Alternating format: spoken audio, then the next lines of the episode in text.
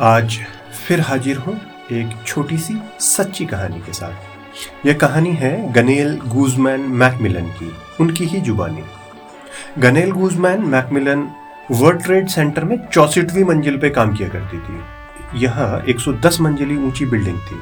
यह बात 11 सितंबर 2001 की है। उस दिन आतंकवादियों ने हवाई जहाज़ को न्यूयॉर्क शहर के वर्ल्ड ट्रेड सेंटर की बिल्डिंग से टकरा दिया था। यह अमेरिका पे टेररिस्ट अटैक था। मैं उस समय अपने ऑफ़िस में थी और काम कर रही थी। जब मुझे खबर मिली कि हमारी बिल्डिंग पर एक टेररिस्ट अटैक हुआ है, मैंने पूछा, टेररिस्ट अटैक? वह क्या होता है? तब मुझे पता चला कि हमारी बिल्डिंग पर किसी आतंकवादी ने हवाई जहाज़ टकरा दिया है।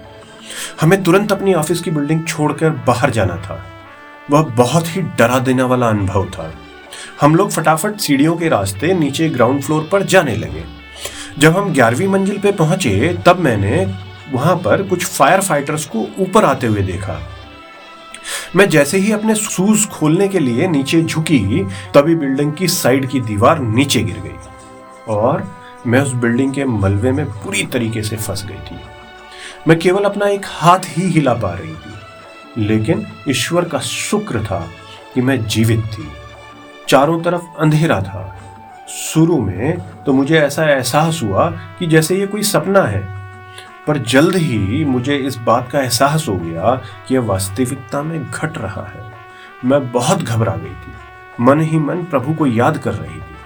कई घंटे बीत चुके थे। मैं अपने आप से बोल रही थी, क्या मैं यहाँ मरने वाली हूँ? क्या मैं यहाँ से बचकर अपनी ग्यारह वर्षीय बेटी को मिल पाऊँगी? मैं जीना चाहती हूँ। मैंने उस समय प्रभु से प्रार्थना की और एक वादा किया कि अगर आज मैं बच गई तो मैं अपने जीवन को पूरी तरीके से बदल दूँगी। जब मैं प्रार्थना कर रही थी, प्रभु मुझे किसी भी तरीके से बचा लो, तभी किसी ने मेरा हाथ पकड़ा और बोला, गनेल, मैंने तुम्हें पकड़ लिया है। अब तुम्हें घबराने की ज़रूरत नहीं। मेरा नाम पॉल है। और वह बोला, जब तक तुम्हें यहाँ से नहीं निकाल लूँगा, मैं तुम्हारा हाथ नहीं छोड़ूँगा। अंततः 27 घंटे के बाद मुझे कंक्रीट के ढेर से मुक्त करा लिया गया। वह मेरे लिए किसी बुरी सपने की तरह था। मैं दो महीने तक हॉस्पिटल में रही और उस बिल्डिंग से बचाई जाने वाली आखिरी महिला थी। मैंने तब से अपना जीवन ईश्वर के प्रति समर्पित कर दिया है।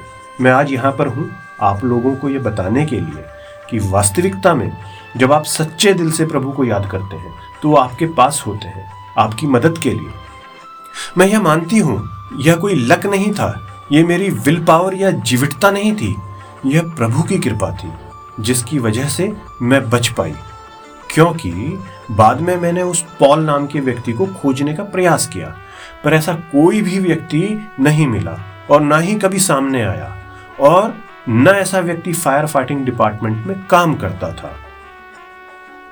कई बार ऐसा होता है, जब हमें महसूस होता है कि सभी रास्ते बंद हो चुके हैं और अब शायद कुछ नहीं हो सकता। तभी कुछ ऐसा चमत्कार होता है, जिसको हम प्रभु की कृपा कहते हैं। जब हम निराश होते हैं, तब अचानक से कोई देवदूत बनकर आता है और हमारी समस्याओं का एक झटके में समाधान कर देता है। तो कैसी लगी ये छोटी सी सच्ची कहानी? यह कहानी आपके लिए लाई गई है? जी सेज स्टोरी की तरफ़ से। अगर आप भी कोई ऐसी छोटी स्टोरी शेयर करना चाहते हैं तो G says story at the rate G mail dot com पर भेज सकते हैं। धन्यवाद।